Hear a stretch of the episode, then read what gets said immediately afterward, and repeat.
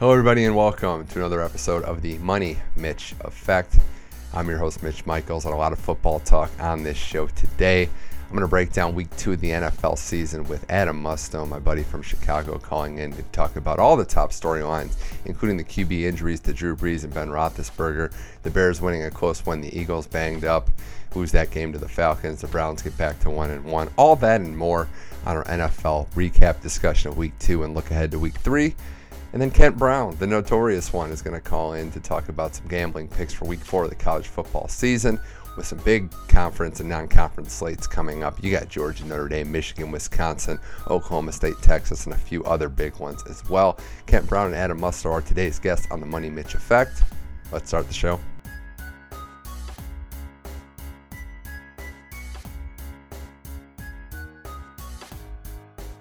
All right, now on the Money Mitch Effect to talk some more football. Week two in the books. Back again after not appearing on this show for about a year. It's Adam Musto to talk some NFL action. Adam, thanks for coming back on the Money Mitch Effect. Yeah, thanks for having me. I love talking about week two because I feel like you kind of get all the hype out of week one, and now things kind of start to settle down, and you start to figure out who the teams are and kind of going from there. Yeah, going into week two, it's over overreaction week, and I think we do kind of regress to the mean a little bit. But there were a lot of injuries, a lot to address.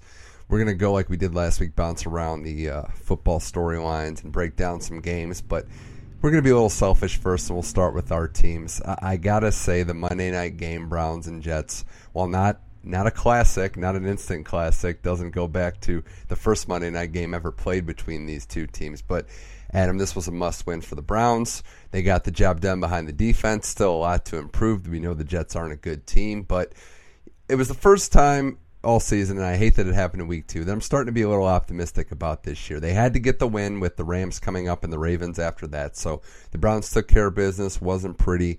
Happy with where the defense is. Want to see more out of the offense. How did you take away that game? Yeah, I mean, I think that's a pretty good assessment. Obviously, you know, Odell Beckham looked good. I think Baker Mayfield, I think we're still kind of expecting a little more. Um, obviously, really surprised by how he played in week one, but I, I wouldn't be too worried. So I think there's definitely still things to improve on. You know, I know a lot of talk is about with not a ton of players playing in the preseason, how big of an impact will that have? You know, is that overrated? Is it underrated? You know, maybe by week four, week five, we'll kind of start to figure out if teams start to get in sync and you know as they pick up new playbooks, new offenses, and kind of work together with each other. Yeah, Baker. I want to touch on that for a little bit. Like to see a little bit more. Has trouble, it looks like at times, reading the defenses. I also would like to see some more improved play calling as well. Freddie Kitchens, you know, is is an offensive guy. Some of the 12 step dropbacks aren't good. They kind of mix it up, mix some slants in there, got Beckham the ball in space. It, it wasn't the test that we're waiting for. Like they're playing the Rams next week. The the level of competition is going to be very very drastically improved coming up. So we'll have to see. Uh, eight penalties this week, I think, about 18 last week. So still some stuff to clean up on it. You couldn't be worse than week one. That that's another area to uh, improve on. But great game for Myles Garrett good job by the defense. I know they're facing Trevor Siemian and not Darnold, who was out with mono, which I didn't know you know quarterbacks could get. But it wasn't the best. It wasn't the best performance, but they're moving on and they're moving on to the meat of their schedule now. Yeah, I mean, you know, it's definitely a, a tough schedule coming up. Obviously, with the Rams and Ravens, and you know, down the line, Seahawks and Patriots are are down later in the, in the season. So I still think the Browns will be a really fun team to watch, and it's kind of going to be exciting, I think, to see how everything works together. I know obviously so much hype going into the season, and after the Week One loss, hopefully it's still there, and maybe this team can make a playoff run. Yeah, you like to think that they maybe learned a little bit from being so hyped up and uh, got back to basics. We'll see. Uh, your team, the Chicago Bears, what an ending! I can't, I can't remember a game ending quite like the Broncos game when you consider everything that happened in that game, and, and I do think it was poorly officiated. We can touch on that in a second, Adam. But Broncos score, missed the extra point. Bears are offsides. They go for two and win it. What percentage chance did you think the Bears could actually pull it off at that point? Yeah, I well, I would say it was more than zero, just because I feel like in today's NFL, um, you know, anytime you have at least 30 seconds left, that is enough time. Obviously, weird things did have to happen with the roughing the passer, and I, I think obviously the percentages go up if you have someone like Aaron Rodgers or you know even I know years ago in like 2008 I think the Bears lost a game in similar fashion to the Falcons where uh, they took the lead with only 11 seconds left and kicked yeah. the ball out of bounds and one quick sideline pass. So, but yeah, I mean it for me it was just the crazy range of emotions. The only thing I could I could really think of from a sports perspective standpoint for me was the Blackhawks second Stanley Cup where they kind of they scored the two goals late and it went from you know oh we're going to play game seven to wow we just tied it to wow we're going to win the championship in so, so quick yeah. times.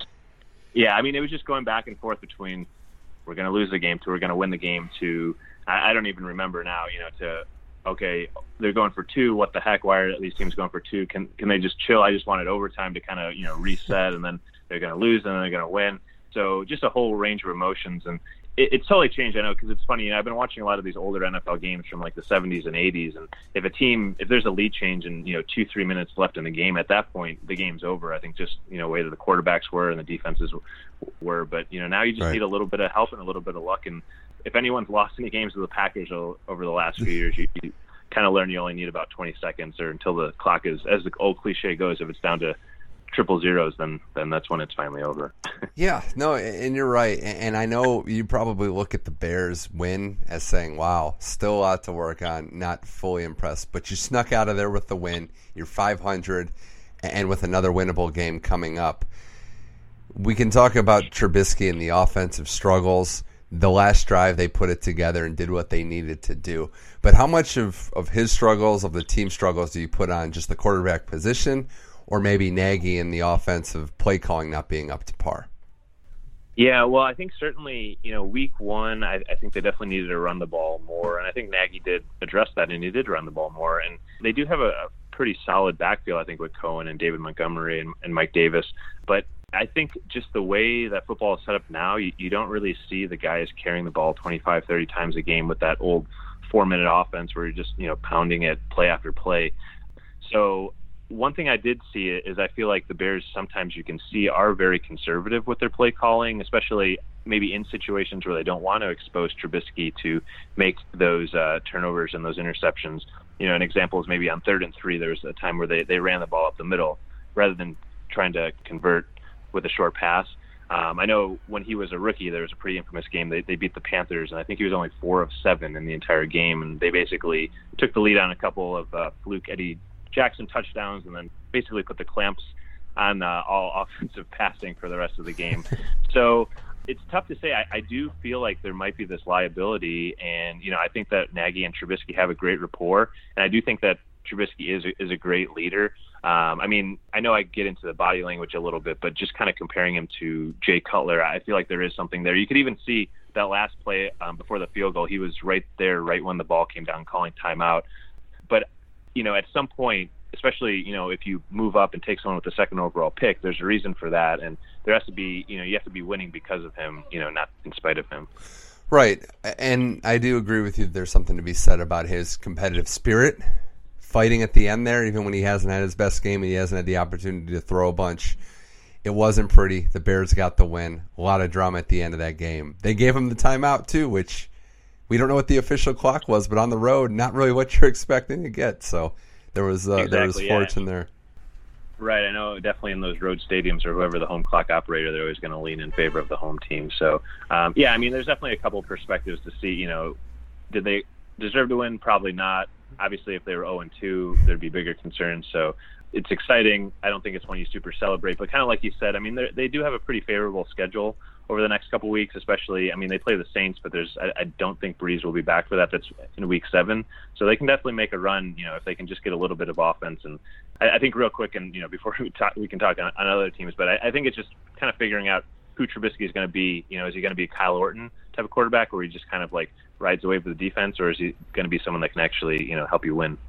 Well, the Bears have a kicker too, so don't forget that. Now that's uh, that's good to see. It seems like they finally have figured that out with Eddy Pineiro just drilling that kick uh, to win the game. All right, more more games to talk about here on the Money Mitch effect from week two with Adam Musto.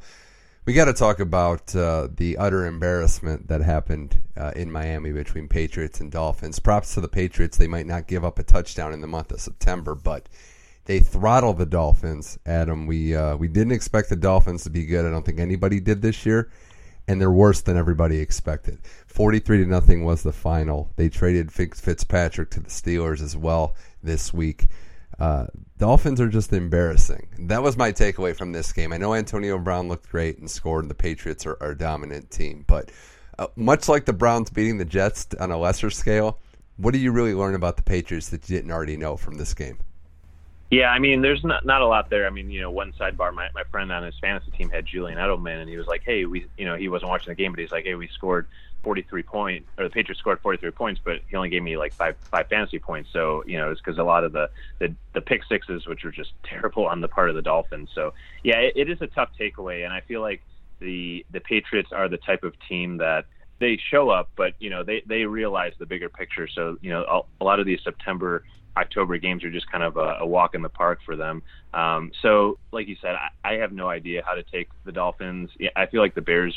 Sorry to get back on the Bears, but I feel like they were always the team where you know if you needed a good momentum boost, that would be the you know I like for example I think Brock Osweiler had like two or three career wins against the Bears um, with three different teams, two or three different teams, if I'm not mistaken. So, yeah, I mean, the Dolphins, what I have here, they've been outscored by 92 points, which going back at least to 1991 is the worst in uh, the NFL over that time. The, the, one before that was the 2011 Chiefs, and some just really bad teams here: the 91 Lions, uh, 2001 Redskins, and the 08 Rams.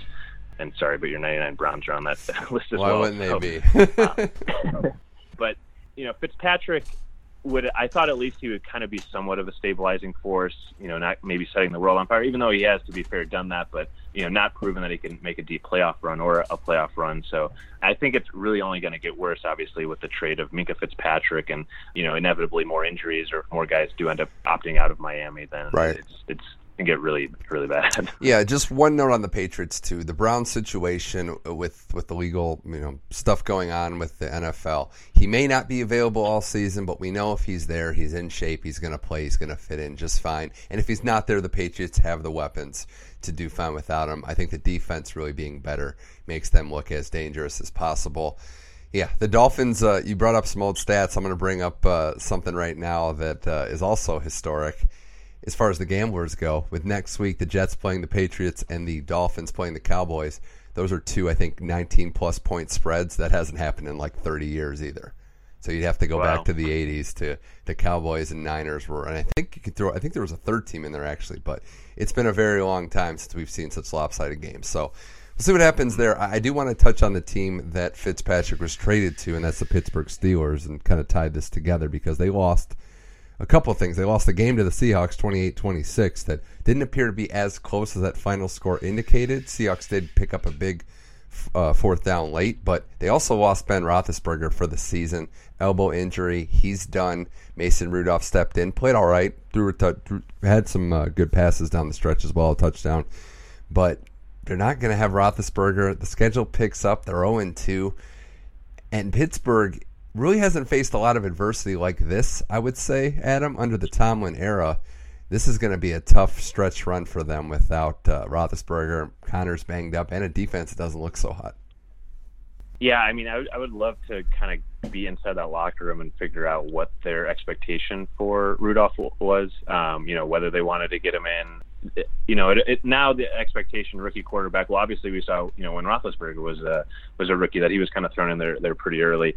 Um, so it's going to be interesting to see how much confidence they have in their young quarterback. You know, how much the play calling is going to be scaled back. Um, if they're going to have to really, you know, rush some of the stuff in the week to get him ready. And um, Conner's a little banged up, so and just obviously with the losses of their star players over the last couple years, it's definitely a big transition for them. I don't understand why they made this trade. I, I want to just talk about this for a second because I like Minkah Fitzpatrick. I liked him at Alabama. I think he's a game changer at safety, and I think he is a high grade first round level talent.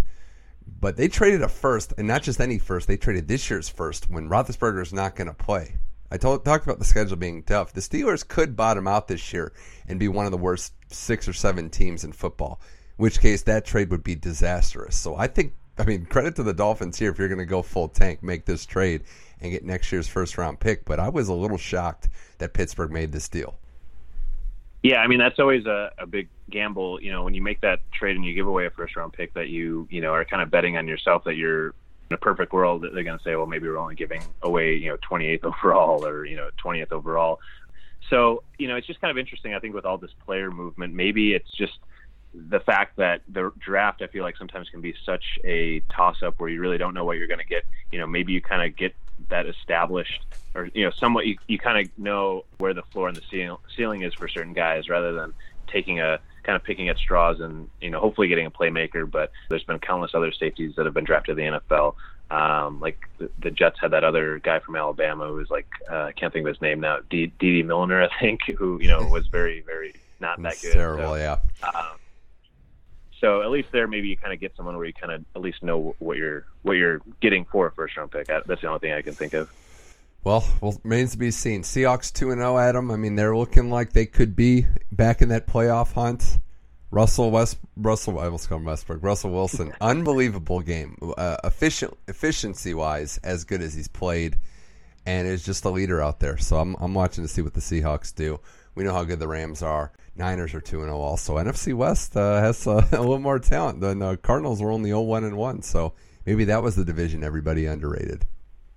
Yeah, I mean, it wasn't too long ago. What was that, like uh, early 2000s that, uh, or late 2000, 2010s? I mean, when uh, you know, it was probably arguably the worst division in football. And, and then obviously it kind of heated up with the 49ers Seahawks dynasty. So, yeah, that's uh, that looks pretty good right now.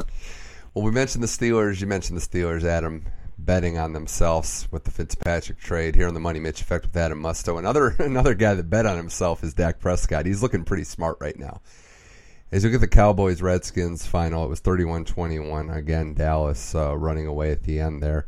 But Dak Prescott has never had a stretch as good as right now in his career. 26 for 30, 269 yards, three touchdowns to one interception, and ran for 69 yards on the ground as well just keeps making himself money and keeps making this Cowboys team look as dangerous as ever because between him and Zeke, this defense, to be tough to beat if Dak keeps playing this good.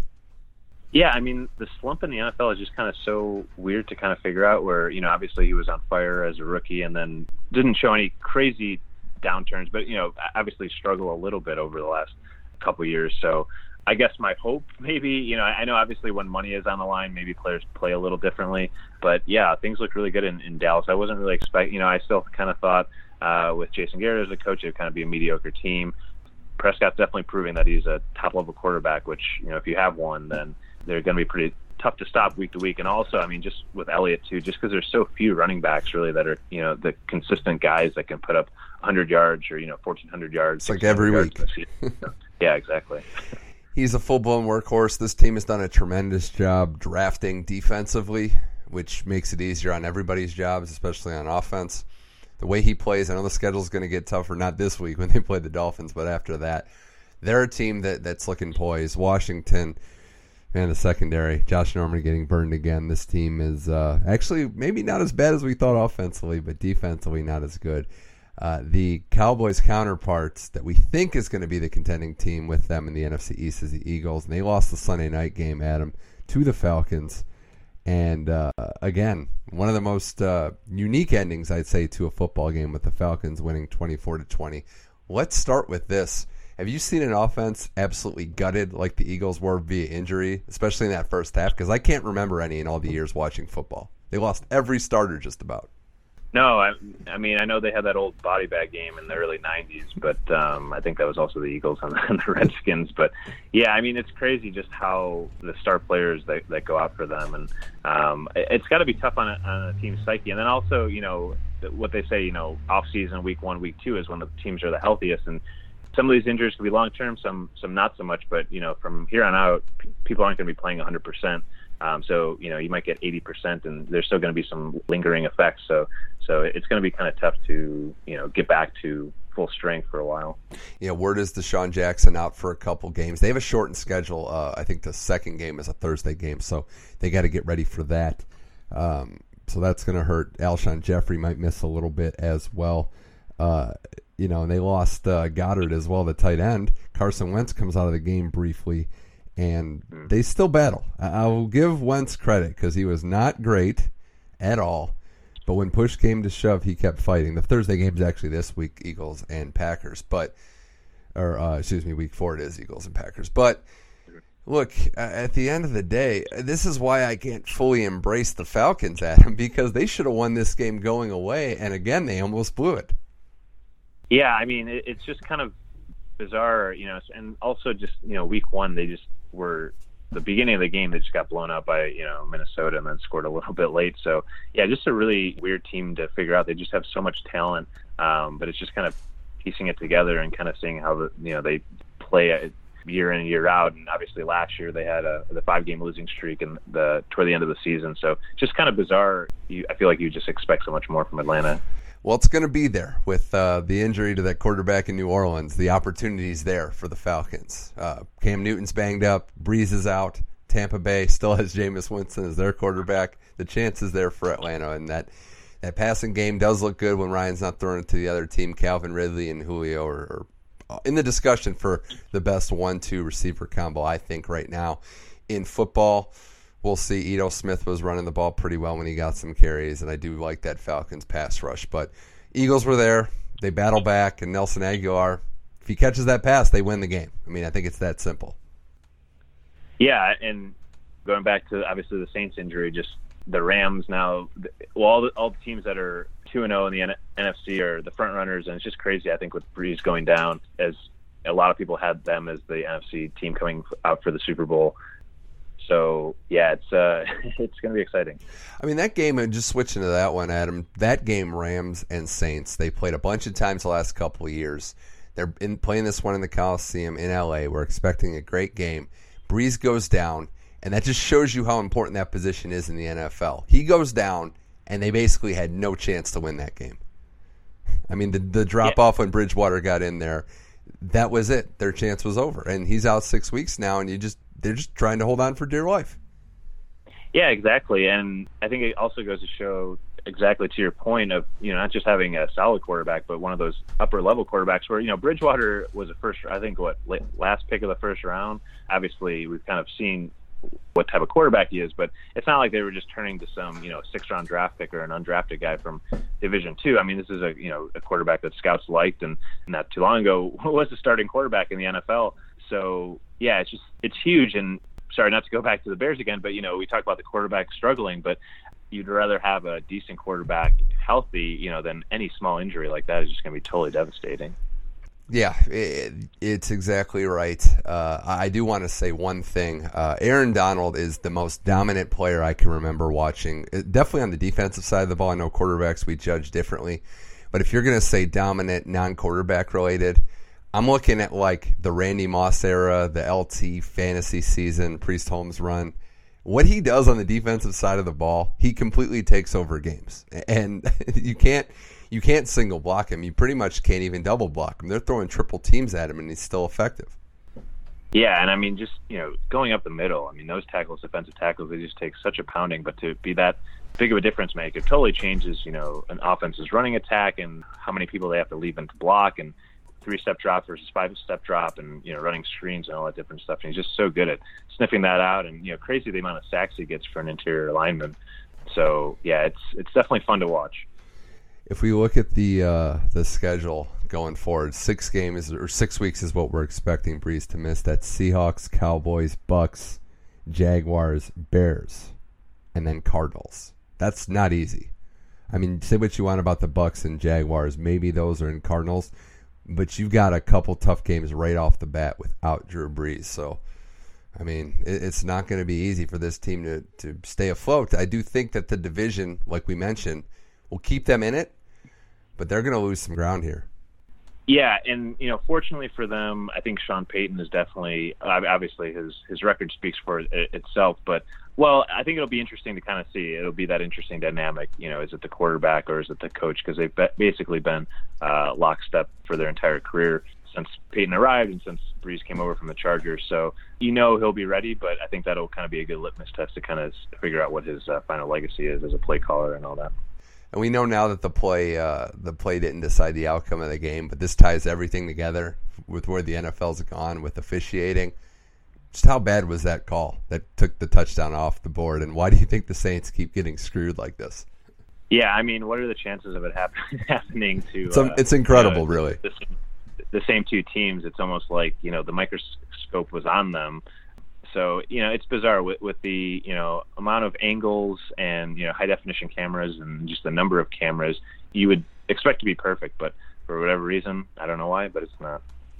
Yeah, it's just it's just almost kind of funny. I know if it's just your Saints fans out there listening, you don't find it funny, and I totally get that. But another bad play. Uh, and just don't blow it dead. If you're not 110% sure or 100% for all you math majors out there, just don't blow it dead if you're a referee.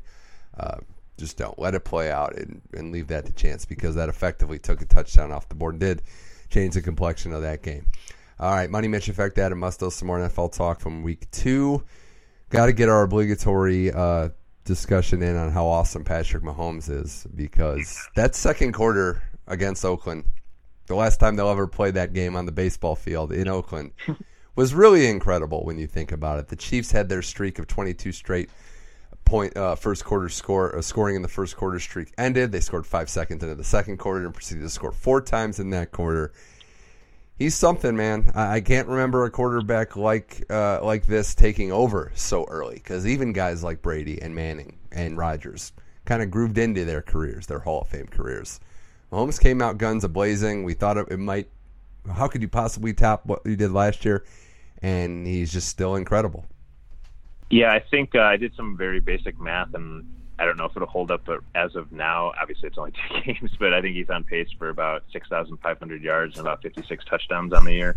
um, so I don't know, maybe, maybe a tribute to his, his dad. You know, obviously, like you said, playing uh, on the last baseball diamond for you know most likely forever unless there's some weird thing in the future who knows but yeah it's it's crazy and i think the expectations of quarterbacks have gotten so high and you know i, I don't know if it's just the emphasis on offensive you know the head coaches i feel like so many more head coaches are coming from offensive coordinators quarterback coaches. That you're able to get someone in there so quickly and and be such a star. And obviously he didn't play as a rookie so he did have that first year but it used to be you know that by maybe your third or fourth years when you could kind of expect to go nine and seven or ten and six. And and I think Roethlisberger was one of the first ones. Andrew Luck obviously had great success as a rookie, but just to I mean, it's one thing to play as a rookie well, but it's another thing to like you know be in like Dan Marino's prime range yeah. and you know so, so early. So I, I don't know what the secret is, um, but I mean he is super talented and. Uh, I mean, that arm is just un- unreal. Yeah, Dan Marino, you're right. He's the only one you can really compare to what Mahomes is doing at the start of his career. That's the only guy I, I can even think of.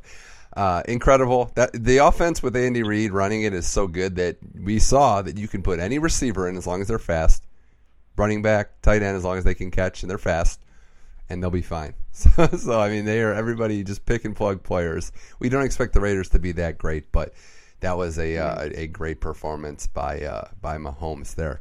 Uh, the other storyline that I wanted to get to as we kind of move our way through the final games of week two that we, that we haven't discussed yet is uh, Bills are 2 and 0. They beat the Giants, and Eli Manning gets benched this week.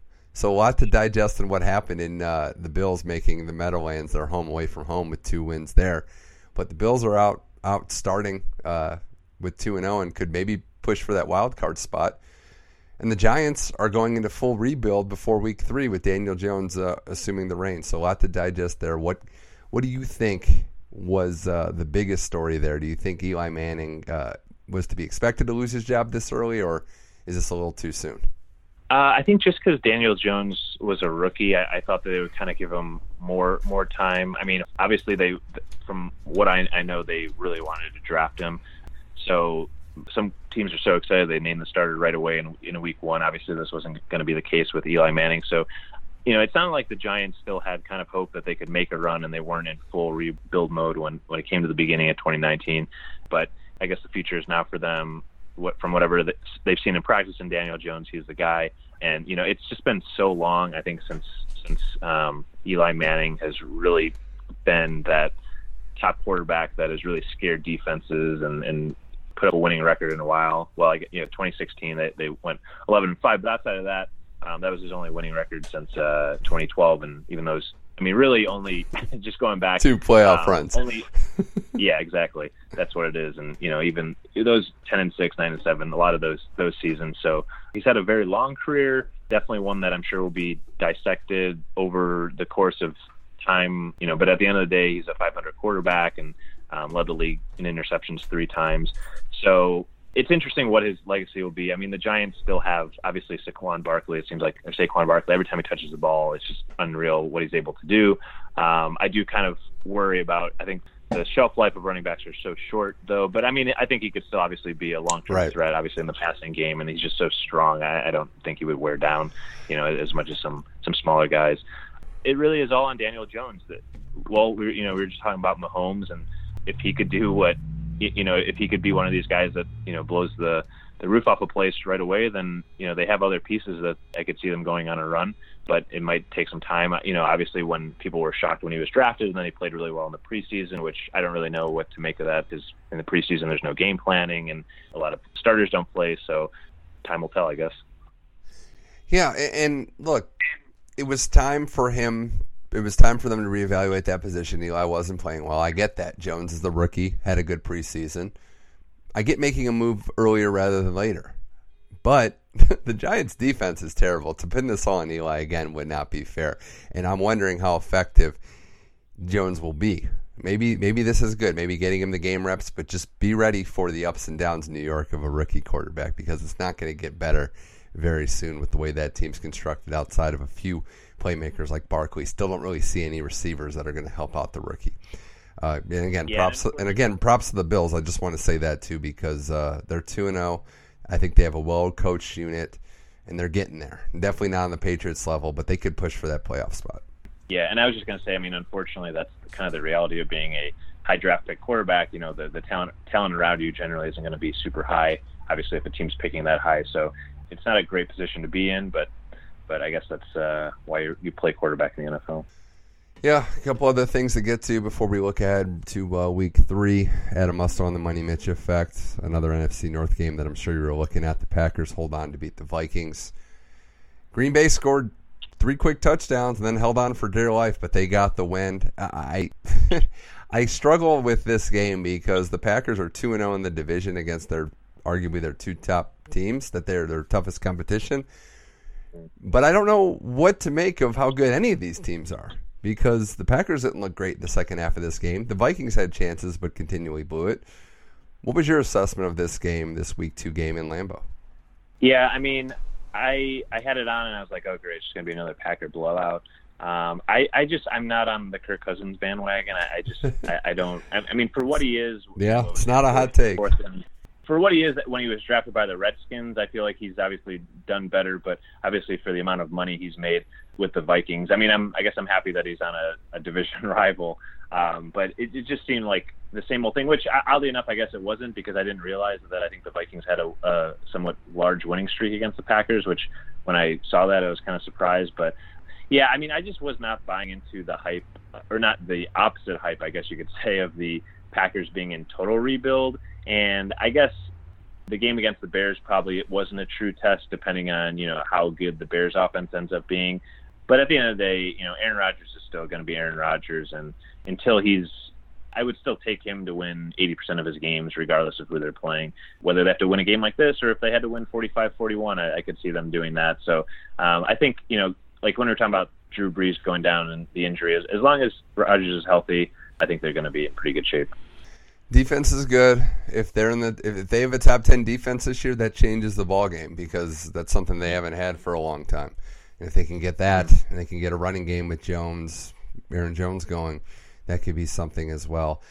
Yeah, Cousins is going to have to be better because Dalvin Cook looks remarkable. Their defense is good. Yeah. It's going to come down to can Cousins make the plays late, and so far, mm-hmm. it hasn't necessarily been the case uh, for him. Yeah, and it was it, it was right there. I mean, you know, you throw an interception in the end zone. That's that's a tough way to lose it.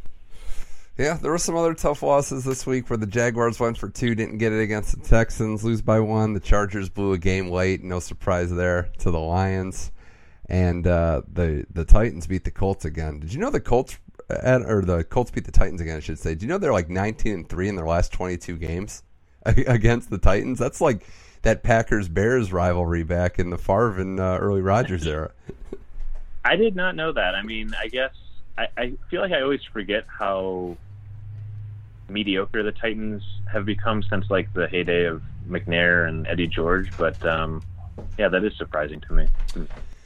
Yeah, I, I, don't know. I mean, they beat the Browns, and then when they get you know some some good press, when they're under the radar, the Titans can upset some top teams or some teams with some hype, mm-hmm. but you know they can't beat the Colts or their division rivals. Uh, and the last one I wanted to talk about was Ravens Cardinals. Uh, Lamar Jackson and that offense catered around him, built around him, looks very good. And the running game, especially, I'm looking at them. If the Browns are going to contend, they're going to have to go through Baltimore. And the other thing I want your thought on, Adam, is uh, Kyler Murray. He's been exciting. He's got some things to work on, but for a quarterback of his stature, he's got some game changing uh, playmaking in him, even at the NFL level. Yeah, I mean, you know, good stat line. And going back to week one, I did not expect him to come back and, you know, force overtime and, and tie, tie the Lions. So, and, you know, here's a guy that, you know, got the got the call from from right away to be the starter in week one, and obviously enough to you know send Josh Rosen to the Dolphins. So obviously they must have liked what they had seen. So I'm sure it's still a work in progress, but things look to be on the way up. And you know, there's a lot of different things too. You know, obviously you have to stay healthy. Um, as teams get more film on you, they're probably able to kind of find some of your flaws or, or, weaknesses or holes to expose. But definitely a guy you know you kind of want to root for and, and see how it goes. And hopefully his coach Cliff Kingsbury could give him some help and not settle for field goals in the red zone. Uh, that, that's something to see as well. Lamar Jackson, uh, I, I'm I'm impressed. I was a little skeptical, but he's done tremendous things. Hollywood Brown, Mark Ingram, some offensive pieces. That should be fun. Um, all right, Adam Musto, this was good. Uh, before we wrap this up, what are you looking ahead for uh, week three? What storylines, matchups have got your attention as we get into uh, the third week of the NFL season? Yeah, well, let's see. Let's so take a look at the schedule. Um, obviously, you pointed out the Patriots and the Jets and the Dolph- or the Cowboys and the Dolphins. Those are going to kind of be tough to uh, not have blowouts there. I, I, don't know. I think the Texans Chargers is kind of an intriguing matchup. I was still somewhat surprised that Philip Rivers threw that interception late against the Lions when they're you know when they just need to kick a field goal to tie the game. And I mean, that's kind of an intriguing quarterback matchup. I, I guess I'm still kind of on the Chargers bandwagon, but for some reason, it, it does seem like there's always these like terrible mistakes late um, mm-hmm. when the games are really on the line. Chiefs Ravens, can't wait for that one. That is going to be exciting. Early game on the East Coast. That's one that's got my attention uh, with Lamar Jackson taking on Patrick Mahomes in that battle. Uh, Browns Rams, which we talked about the Sunday night game.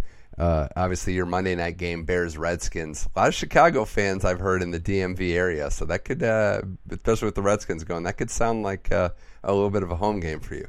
Yeah, I think uh, Bears fans travel well, and I, I know I, I think the Redskins have struggled a little bit to sell out their their stadium, and you know I'm, that's I'm sure one of those markets where for whatever reason you just get a lot of transplants. You know, obviously with the uh, Washington D.C. scene uh, there, so yeah, hopefully you know I think it's an exciting obviously love Monday Night Football, um, and, and, it's you know great to be in, the, sh- the showcase. But as you said too, the Ravens Chiefs. I mean, there could be a ton in that game. That'd be a great game later in the season if that had gotten flexed to prime time. And then um, you know Saints Seahawks. We'll see how Bridgewater does against the the Seahawks defense, and you know Russell Wilson there too. Yeah, also Steelers Niners. How good are the Niners? They'll be having to prove that at home. A great chance against the Steelers, who have Mason Rudolph starting a quarterback there. Last thing, I've been kind of doing this as well. Uh, just kind of something fun to play around with. I'm in an eliminator pool, still alive going into week three, Adam, where you can't use the same team more than once. Seahawks survived week one, scared the bejesus out of me in that one point game over the Bengals.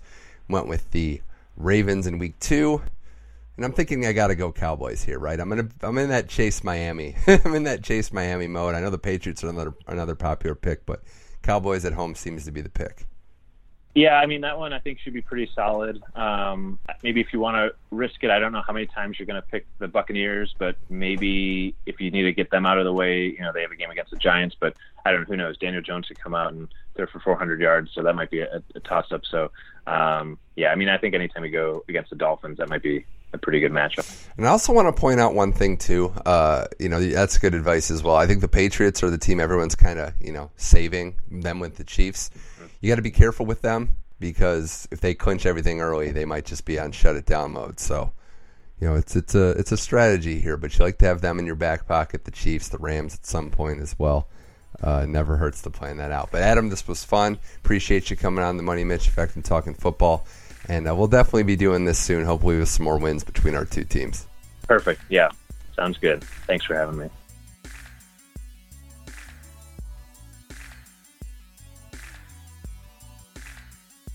All right, huge thanks to Adam Musto for coming on and talking some NFL football.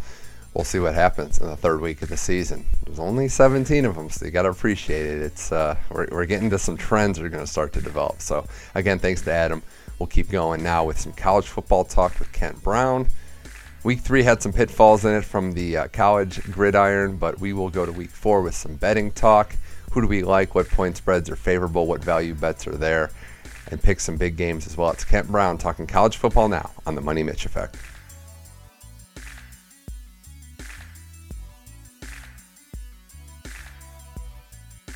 All right, now on the Money Mitch Effect, he's back to talk college football. Kent Brown, Keystone State Gambler, is back on the show. Whereabouts unknown. We like to keep it that way. Kent, thanks for coming back on the show.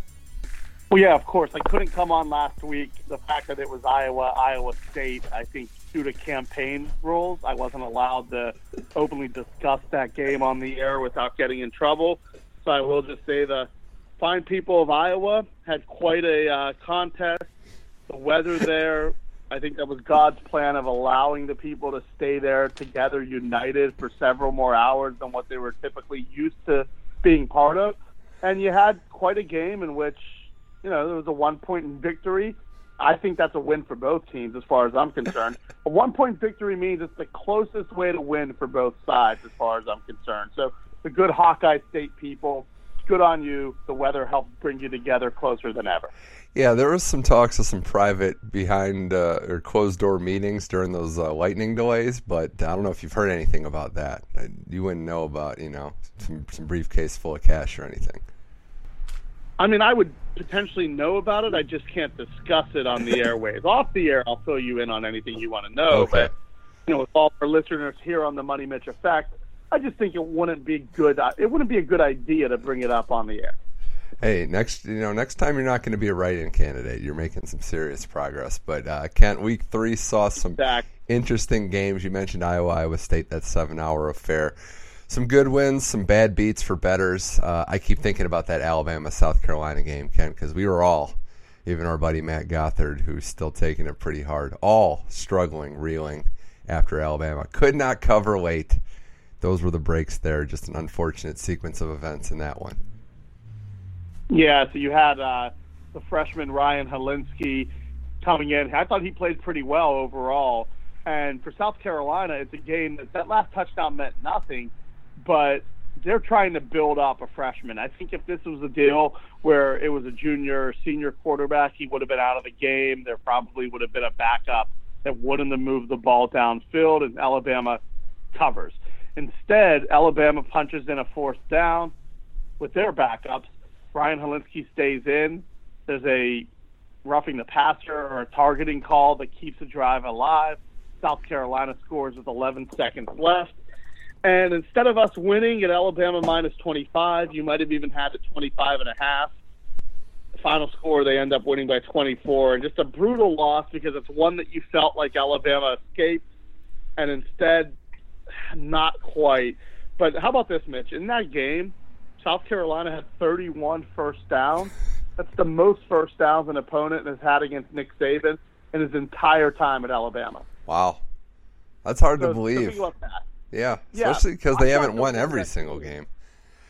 Yeah, I Uh, thought going into that game that maybe South Carolina scores 10, maybe 14. If you would have told me that South Carolina puts up 23, that would have surprised me. And yet Alabama still needed a miracle backdoor cover to not cover that game. So I think we were wise to bet it. We were just unfortunate that it just turned out to only be a 24 point win.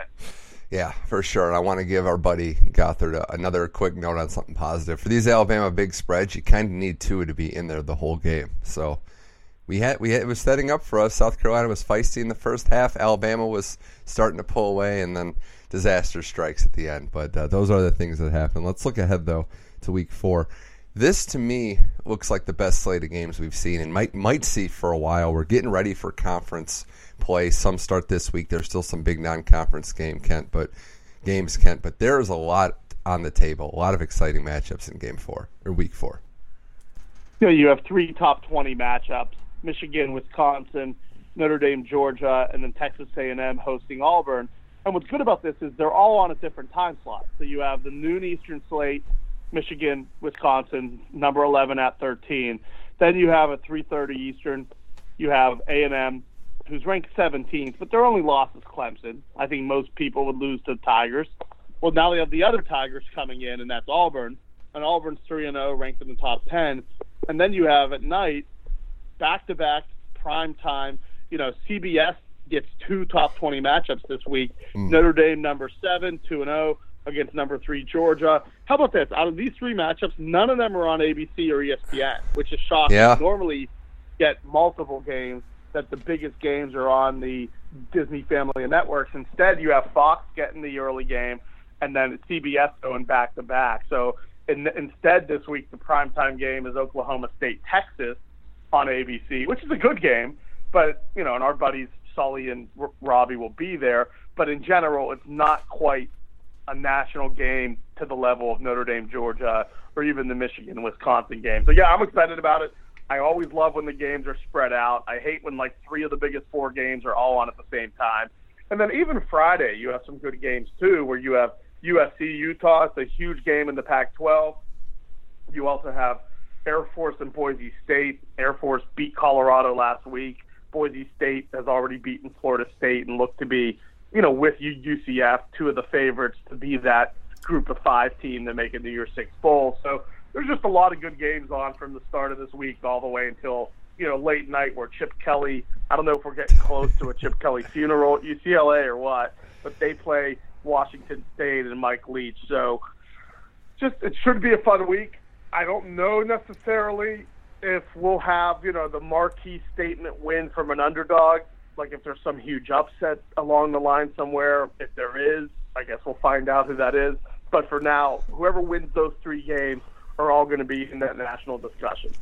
Yeah, they are. And uh, you did mention Friday USC Utah. I wanted I wanted to just touch on that too because that's a great way to kick off the weekend. USC kind of blows it late against BYU, loses in overtime. Utah is on the up and up. That that line basically opened about even. It's now about three and a half, four for Utah. This is a tough one for USC. It's a Friday night game. They won a marquee game against Washington State, a ranked opponent last year on Friday night. But I don't really necessarily like the matchup here with Utah, and I'm leaning Utah here. The USC schedule's picking up. They got a lot of hard games. Notre Dame's on that slate as well. Washington. This could be where the season turns in a bad way for the Trojans, I have a feeling. Yeah, if they don't win this game, yeah, exactly. You start to look at their schedule, and they do have some brutal games coming up with Washington and Notre Dame. I think for Utah, the key is they have to play smart. If they play smart, they should win this game because they're the better coach team. They're the team that knows how to win. If this game's late and it's close, a huge advantage for Utah. USC, of course, has more raw talent, but they also have more raw talent than just about every team they play, and they've only been winning, you know, five games last year, two and one this year. So if you look at their last, I guess, 15 games, they're seven and eight. So you can throw that out because talent doesn't mean everything in college football. I do like Utah in this one. I think that they're the better team, and the fact that the line's low enough. If this was seven or seven and a half, I'd be a little bit worried. But the fact that you can get this pretty much everywhere at three and a half or four, I feel very good about Utah's chances. I expect it to be close. I don't think it's a blowout. I think through four quarters, probably the largest lead we'll see is maybe 10 or 13 points. But overall, I think with seven minutes left or three minutes left in this game, it's going to be within one score, and then that goes down to the coaching and execution. And I'm going to side with Kyle Whittingham and not side with Clay Helton. On a side note, because you mentioned the game's kicking off, I also like a teaser if you throw Houston, mm. who plays Thursday night at Tulane. I like this Houston team. I know they have two losses, but they've lost to Washington State, who's top 20, and they've lost to, you know, what I consider to be one of the best teams in the country in Oklahoma in Norman. So they're one and two. If you tease Houston to 11 and a half, you tease Boise on Friday to one. Houston's an underdog at Tulane, by the way. So you can get plus 11 and a half mm. or plus 12 tease Boise to basically a pick 'em, and then I love teasing LSU against Vandy on Saturday down to 16. Vandy's not good. LSU's very good. I feel very good. LSU wins by 20 plus. Houston either wins or loses close. And then Boise, all you need is a win against Air Force on Friday. That's a teaser I've already done, and it's also fun because it's a Thursday night, a Friday night, and an Yeah, early such Saturday. up for the weekend. Yeah. Yes, and then you win that early Saturday, and then all those 3:30 Eastern games and all those primetime games are available for you to use that money and put that into another bet or two. Yeah, it's uh, way to go out on a limb, by the way, saying that Clay Helton's not a better coach than Whittingham. That's uh, that's, that's not not exactly the hottest take. But Tulane Houston, that is actually I think the first time Tulane gets a primetime game, maybe ever on ESPN at home. I mean they're they're going to be up yeah, for I that would, game, I would but talk if they've had one before.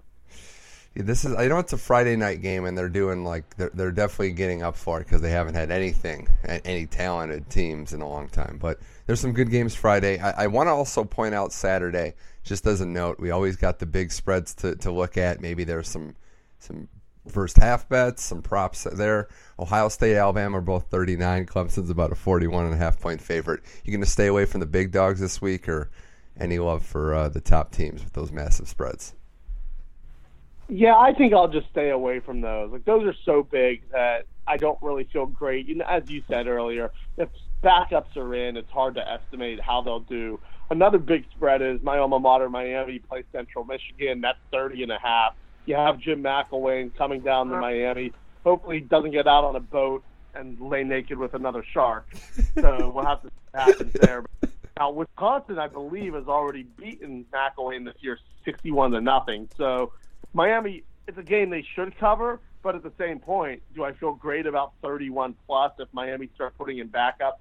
Not really. So generally, my advice is with those large spreads, maybe you look at an over under and you'll find value because you can start to see well backups come in and they struggle. There's 14 less points than what could happen if starters remain in. But when you're asking teams to win by 40 plus every week, we got lucky with Bama last year where they were such a well-oiled machine that they were able to cover most lines and always cover the first half. But it's just not rational to think that most of the big teams will do it, which is why I said LSU is intriguing because even though it's a conference game, I just don't think Vanderbilt's good. Uh-huh. And so get LSU at 23 or tease them to 16, that does become more viable than if they were playing, you know, Chattanooga and it's 46 points or something. Like LSU last week, their line was 51 and a half, and they won by 51 and didn't Wow. cover. Like when that happens, Yeah. like how do you even make a bet in that type of game and then feel bad about it? If you bet a team that wins by 51, you should deserve to win money for that game, and instead you lose because it was 51 and a half. So yes, avoid Clemson, avoid Ohio State, avoid Alabama right now, and try to look for the lines that are a bit more reasonable. So what you're saying is, I guess, if I can summarize, size isn't everything. These are just too big. Size, it, it, size typically isn't everything unless you just completely want to go all in and have some fun, and then take the pain. Yeah, because yeah, there could be a good pain in there. Um, uh, uh, speaking of that, uh, one of the other teams here on the Money Mitch Effect with Kent Brown that I've looked at and been very impressed with, especially from a betting side, Kent, is uh, the UCF Knights. There, they have covered every spread by I think a couple of touchdowns. They go to Pittsburgh this week. They are 12 point favorites on the road. Pitt, who we saw last week, play Penn State tough, and then.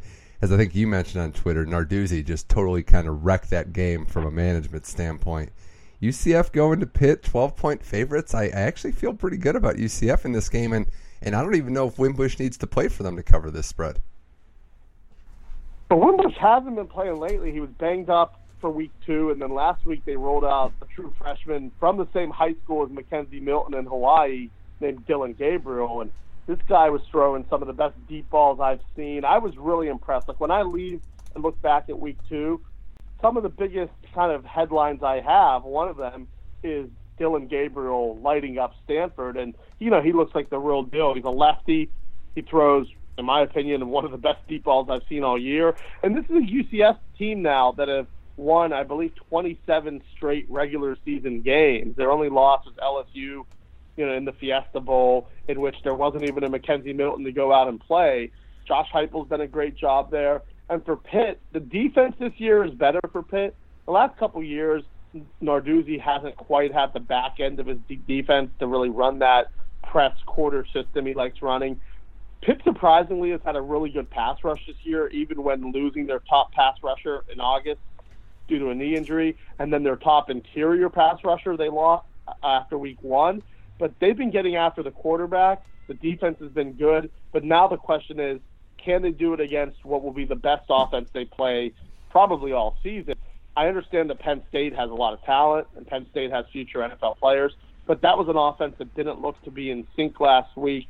I thought both Narduzzi and James Franklin roughly were having, you know, poor coaching days. Yeah. I haven't seen UCF have, have a poor coaching day in three or four years. So I'm with you. If you tell me I have to make a bet in this game, I like the Knights to cover. I feel like they're still trying to make a statement. They're one of those programs that almost has to treat the season like the old poll system, where if you win by 30, it's going to impress the pollsters. Because if UCF only wins by six, people will look at this and say, ah, they beat a mid-tier ACC team by six. But if they go and spank them by 24 points, and now you can say, well, they beat them by 17 more than a Penn State team that's competitive in the Big Ten. And then they beat Stanford last week by 20 plus, and that's a Stanford team that plays a couple Pac-12 teams competitively. Now there's more of an argument for them to creep up into that top seven, top eight. But overall, right now, I just I love what I've seen out of them. They've been one of the most impressive teams this season. I thought they would take a slight step back without Milton. They probably would lose three games and instead they very much look to be the team of old. So I'm with you. I'll take UCF minus the 12. Pitt's defense, if they can force a couple turnovers, they probably cover. Yeah. The one thing Pitt has a good job of it all, Mitch, they can't score touchdowns. In fact, here I want to get up this uh, text, I believe, from my one buddy who's a diehard Pitt fan, and you know he texts us while he's at the games and will always complain about the team, and especially Narduzzi. Yeah. And uh, here's what he said. He said, so far this season, Narduzzi's declined a third and five in favor of a fourth and five, has given up a touchdown playing with 10 men on defense. That was last week. He's attempted a field goal with less than five minutes to play from the one yard line, down seven points, then tried to defend his position. He's thrown the ball 149 passes in three games with a quarterback that only threw for eight yards in the ACC championship game. And then here's some of the telling stats. He has not gotten a turnover in five full games. And Pitt has not scored a touchdown after halftime in six games now. That's crazy. So if you really want to look at a second half line, Yeah, That's maybe that's where the play is. Yeah, that's a good they have not scored a yeah they have not scored a second half touchdown in over six games. That's over 12 quarters, and then not forcing a turnover is huge. If they don't force turnovers this week, there's almost no chance that they cover. Should be fun. Um, I, I'm looking at UCF in that one too, but you got my ears perked up with the second half line. Uh, we mentioned in one of the marquee, marquee games of the weekend, Wisconsin, Michigan, early kickoff. Wisconsin at home is a three and a half point favorite. Michigan heading off week two weeks ago, last week, two weeks ago, they almost lost to Army. It took uh, some overtime to get that done. Wisconsin just hasn't been scored on, hasn't been tested, but just has been dominating teams, one ten to zero total points scored versus points against. You think the line's about right, Kent? And for Michigan, it's going to come back to their offense and Shea Patterson. If he is going to be the guy, he's going to have to play well this week. Yeah, I was hoping that Michigan would be favored in this game. Uh, Vegas is a place all year, and last year were higher on Michigan than a lot of other people. I would say for Michigan to win this game, Patterson has to play a lot better. They have to quit turning the ball over. I think Michigan's defense has been fine. If you look at the Army game, their defense was good. Holding Army to like 200 rush yards is actually Yeah. very good because they run the ball 60 times. Well, what does Wisconsin do well? They run the football as well. So you're going to need to keep clean if you're Michigan, not force turnovers, and then on top of it, you hope that Wisconsin's sophomore quarterback makes a mistake. And Shea Patterson has not looked impressive this year. I think Dylan McCaffrey, frankly, has looked a little bit better when he's been in. But Michigan has outstanding receivers. They're a team with a new offensive coordinator that they like their offense, even though I don't think it's looked good through two games. If they can win this game, it's huge for their season, and I think it will catapult them close, you know, to be a justified top 10 team. Uh-huh. But right now, they dropped out of the top 10. I like Wisconsin in this game because I've just seen them do it with more consistency through two games. And if their defense is good, which last year it took a real step back, normally we can rely on Wisconsin in two ways. We can rely on their run game and we can rely on their defense. So far through two games, I know they haven't played anyone special, but you hold teams to zero points. That's all you can do. So yes, I would say it's currently three, right? Is it? Is that what you're saying? It's three. I am seeing about three and a half right now, but yeah, three, three. And yeah, a half. I would buy the hook. I would buy the hook just to play it safe, and we'll Okay. get to that soon. In terms of last week, I lost the game because I didn't buy a hook, Uh-huh. or I guess I yeah, where I could have pushed it, and I was stupid on that front with Virginia, Florida State. This week, buy the hook. So if you have to spend minus 120 instead of minus 110, just make sure if Wisconsin at least wins by three, you don't lose. But I like their chances to win this game.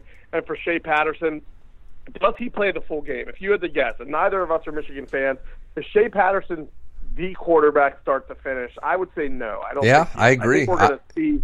hmm Yeah, I was going to say. I, I think we'll see Dylan McCaffrey in this game. This is this is the final test for him because they need to win this game. They need to catapult their season. If Patterson doesn't play well off the gate, they could go to him McCaffrey permanently at halftime. So I would lean Wisconsin, but I, yeah, I think you got to play it safe here. Buy the hook, get yourself three, and then go from there. Um, just a couple notes here, just a couple quick picks I want to get through. I'm kind of liking some Pac-12 teams this week, Ken. I don't know how you feel, but Cal, I think, can go into Ole Miss and win. I don't think Ole Miss is that good, and I think this is also the perfect week for the bounce back Jekyll and Hyde Washington Huskies team that we've seen, where I think they go to BYU and win that game as well and cover. Yeah, I've been talking. I've been talking with our buddy Matt Gothard about that game, and I just I don't have. I watched all, pretty much all of that Washington Cal game a couple. Staying up all night. and uh, I just I was not impressed with Washington in that game. Now they bounced back last week, and you know it was against a nobody, but they looked good. And I, I was impressed with BYU last week. I thought that they, you know, pretty much went toe to toe with USC and beat them. So I would avoid that line to be honest. I don't love it. Uh, I do think Chris Petersen's a good enough coach that if I had to take somebody, I would side with him over over Kalani Sitake at BYU. The one line that I do like in the Pac-12 though is Colorado getting seven and a half Yeah. points against Arizona State. This is an Arizona State team last week that, you know, only put up ten points and won at Sparty, and it's a huge win for them at Michigan State.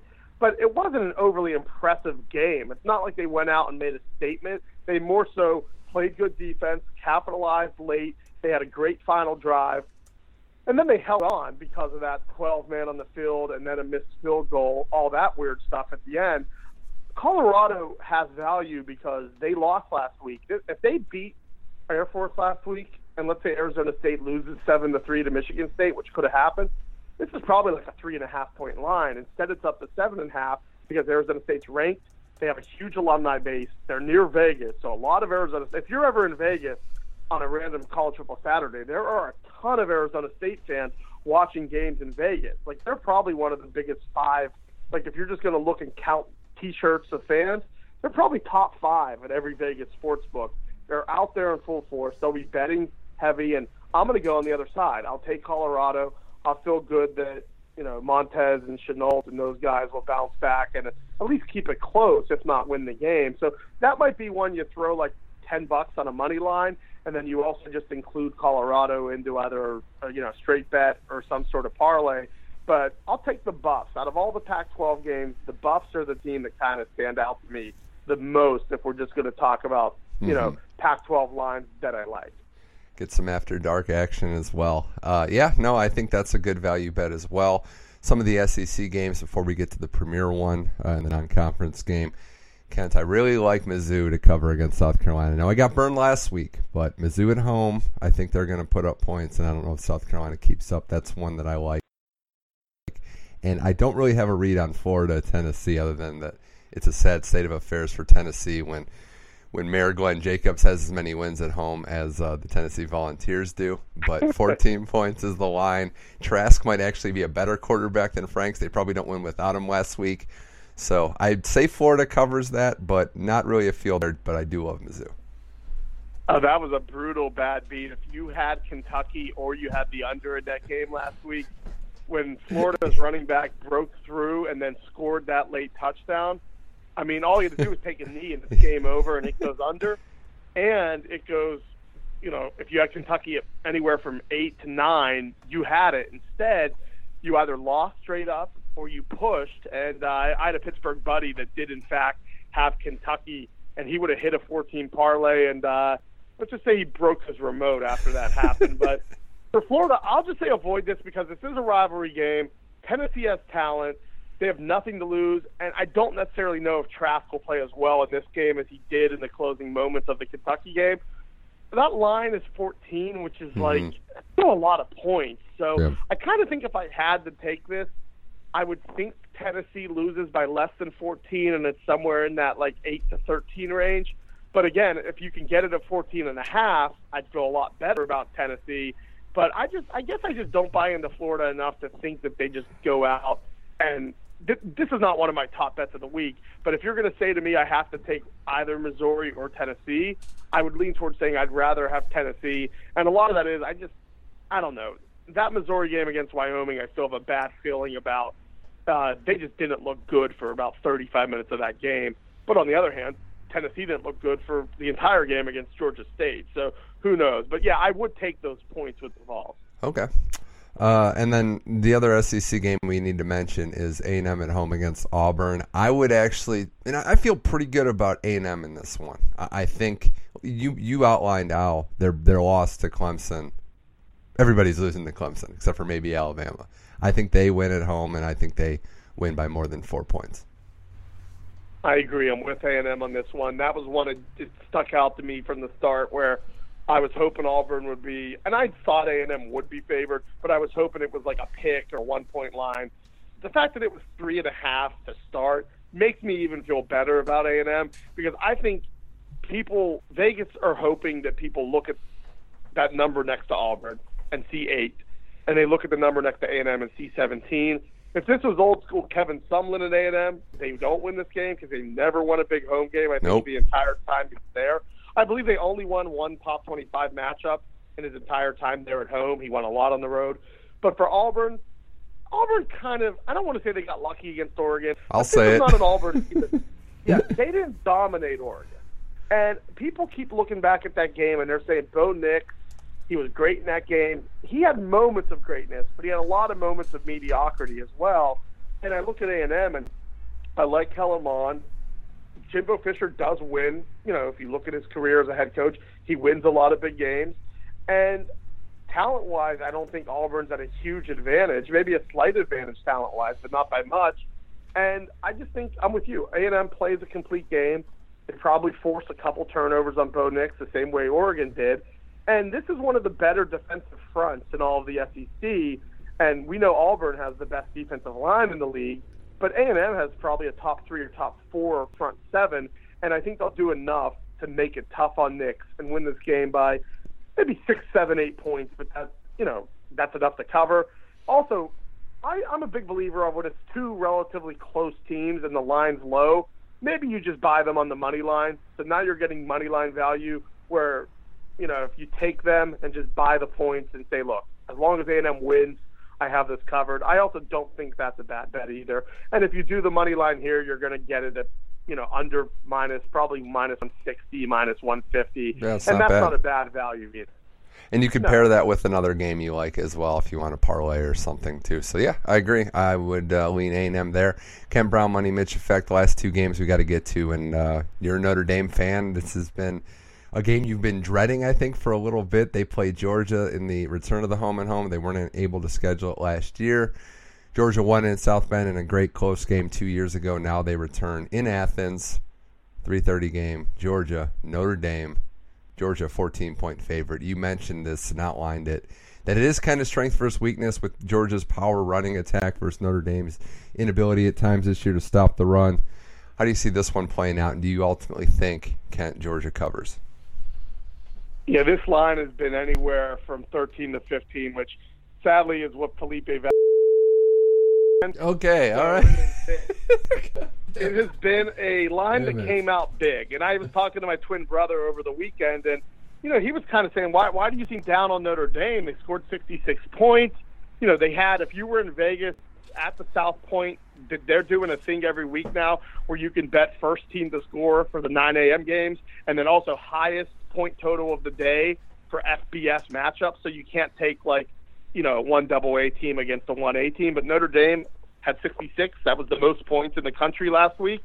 And yet I still don't love what I've seen out of them. And a lot of it is because of that rush defense. So I look at this game and I say, why is Georgia not going to do what they do well? Like, why? I have no reason to think that Georgia won't run it well, won't continue to run it, and if you can get second and two and third and one, or skip third down altogether, if you're the dogs, you're not going to lose this game. So when that line came out, I thought it would be around 11 and a half, maybe 12 and a half, and it came out around 13, and now it's 14 or 14 and a half. I just don't like Notre Dame's chances in this game, certainly to win. I'd feel very surprised if they win this game. But even the cover, I'm starting to lean towards Georgia to actually cover the 14 points. Again, if you can tease them and get it to seven, I feel a lot better about Georgia's chances. But for Notre Dame to win this game, the one thing they have going for them, and Kirby Smart talked about it in his press conference this week, when somebody asked him, well, "What what do you what have you seen out of Notre Dame that would make you think this week that they're going to be able to come down here and compete and win?" And he said they've forced more turnovers than any team, and Notre Dame right now through two games are plus six in turnover margin. Yeah. That's the best in the nation by far. So they've done a great job. They forced seven turnovers. They've only committed one turnover, and if they can force three turnovers against Georgia, they probably do stand a pretty good chance to be in this game, if not win. But this isn't Louisville. This isn't New Mexico. This is a quarterback who's going to go in the first round, who came into South Bend two years ago as a true freshman, replacing Jacob Eason, his first career start, and he played well. He didn't necessarily do anything great in that game, but he played well enough to beat Notre Dame and knock them off. And now Jake Fromm has played in so many big games over the last few years. Now they've lost a lot of those big games, they won the Rose Bowl, but they've lost to Alabama twice. They lost to Texas last year. They got crushed by LSU. So this is a team that's been up and down in those big games. But I just look at Georgia and I think D'Andre Swift Heisman campaign in full effect after this game. Brian Herrien, James Cook, the younger brother of Dalvin Cook, they're going to get a lot of carries. And for Notre Dame to win this game, Ian Book's going to have to look like Johnny Manziel, escape pressure. I don't know plays. if that's going to happen. And Ian Book, yeah, Ian Book's capable. He's a good quarterback. I don't think he's quite good enough that if they have to rely on him to win this game, that he's going to be able to come through. The over/under is at 56. That's a lot of points. That's what I was like, thinking. If you yeah. don't think Notre Dame's, yeah, if you don't think Notre Dame's offense is getting 30, probably it goes under because then that's pretty much like I'm looking at this game scoring wise, and I'm thinking Georgia, Notre Dame probably scores 22. Georgia's going to score. You know, Notre Dame. I'll say Notre Dame scores 20, and I'll say Georgia scores, you know, 38 or so. So that's right around that 56. But if you don't think Notre Dame gets anywhere close to 20, then it probably goes under. But I'm excited for it. To me, it's a nothing to lose game for, for Notre Dame because nobody's really expecting them to win this game.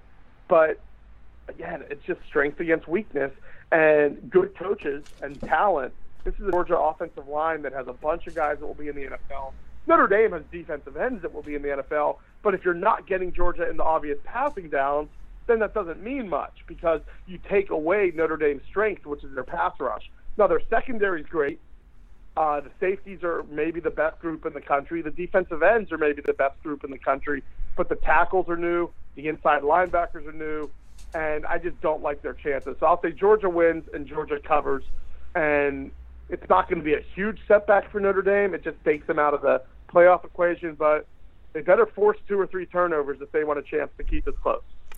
Yeah, I'd agree with all that, and I do think the under is probably where I would make my best bet in this game. Georgia's tough to beat at home, especially like the dogs there. Last game, Kent, Oklahoma State, Texas at Texas. Oklahoma State's undefeated. Texas at home only lost to LSU. That dramatic Sunday night game two week or Saturday night game two weeks ago. Lines at about five last year. You called the upset. It was OK State at home in a prime time game. Are you feeling Cowboys again, or do you think Texas bounces back and gets a must needed win here?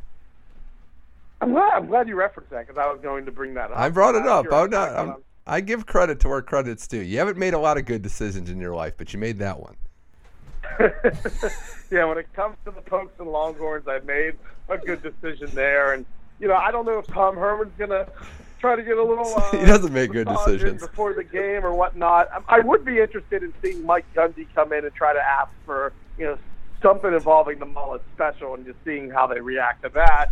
But you know, I look at this Oklahoma State team and they are intriguing because Chuba Hubbard has been the best running back in the country right now through two, three weeks.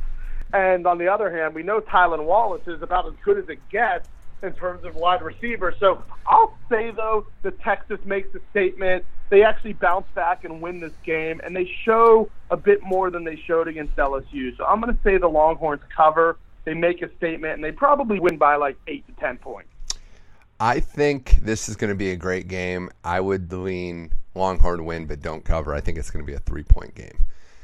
Uh, that that's where yeah, I think I it is. is because I, I, I want to see drama. I like Gundy. I usually root for Oklahoma State, but I just kind of feel like Texas will make a slight statement and say, "Look, we lost to LSU, but we played well." But I, I think they do cover this. This was a line that I thought would be closer to a touchdown, and it's at what about five, five and a half right, right. now.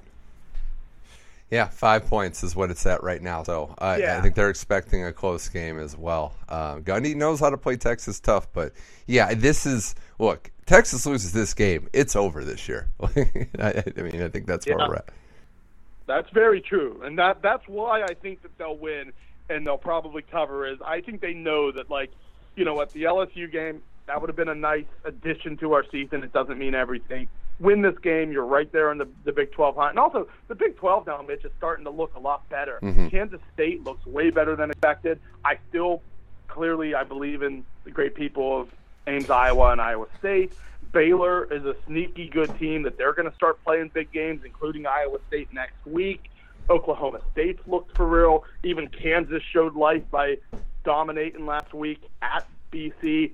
Uh, you know, it's just a conference now. TCU, maybe they're they're back and they'll be fine. We know Oklahoma's good. We know Texas is good. And then West Virginia last week manned up and beat NC State after looking terrible a couple weeks ago. So this is a Big 12 now all of a sudden that I do think it's about as deep and competitive as it's been in a while. So if Texas loses this game, as you said, what's the chances of them not losing one or two more in conference?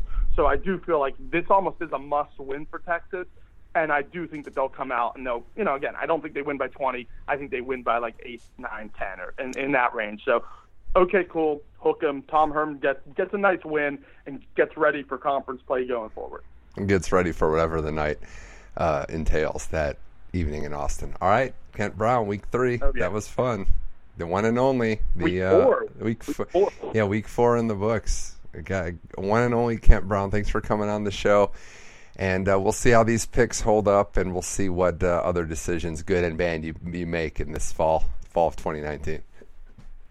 Yeah, it's. Uh, I mean, you know, it's one of those deals where I, I'm trying to be, as you said, like Kane the other day. I'll give a little shout out again to the mayor of Knox County. He showed up at the University of Tennessee the other night at Monday Night Raw. He was choke slamming people. He was putting on the old costume, and uh, you know, just making headways. And I'll say this: if I have to put on a few costumes this fall, I have to have a little bit choking incidents mm. in my hmm. life.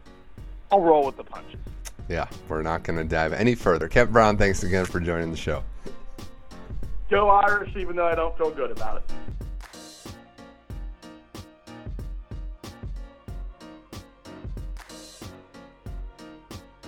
And that's it for today's show. Big thanks again to both guests, Adam Musto and Kent Brown.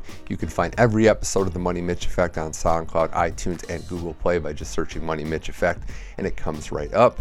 I'm on Twitter at MoneyMitchM21. And a reminder, as always, check out the Money Mitch Effect Facebook page for all the show posts. And we will continue to give you some picks for both college football, NFL, as well as some baseball talk as well down the road here. We got the playoffs starting up, so we'll see if the Indians can make a push there. The playoff picture heating up in that sport. Hockey preseason has started. Basketball's around the corner. We're getting ready for a busy, busy October. A lot of sports talk as well. I'm Mitch Michaels. This was the Money Mitch Effect. Until next time, keep enjoying sports.